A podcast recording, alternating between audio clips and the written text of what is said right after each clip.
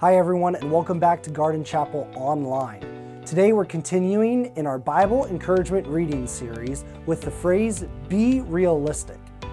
Being realistic sounds certainly easy to do, but when it comes to Bible reading, many of us envision a grand time of grand enlightenment and this connection with God like we've never felt before.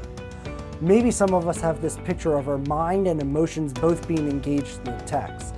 Or maybe we just envision a peaceful environment where no one's bothering us and we could just spend time in God's Word. However, many of these things are unrealistic.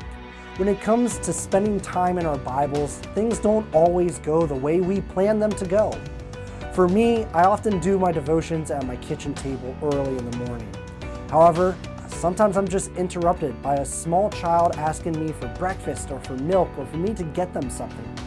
Maybe for others, you hear a screaming baby demanding your attention, or maybe it's another family member who needs something.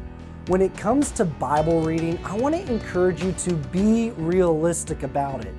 Don't compare yourself to others and what other people are capable of doing or what they are even able to do, but do your best to read and meditate on God's Word each and every day.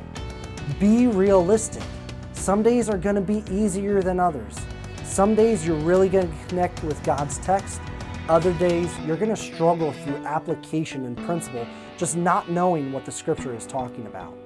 Finally, be realistic in your perspective and in your attitude. God doesn't expect everyone to be in His Word twenty-four hours a day.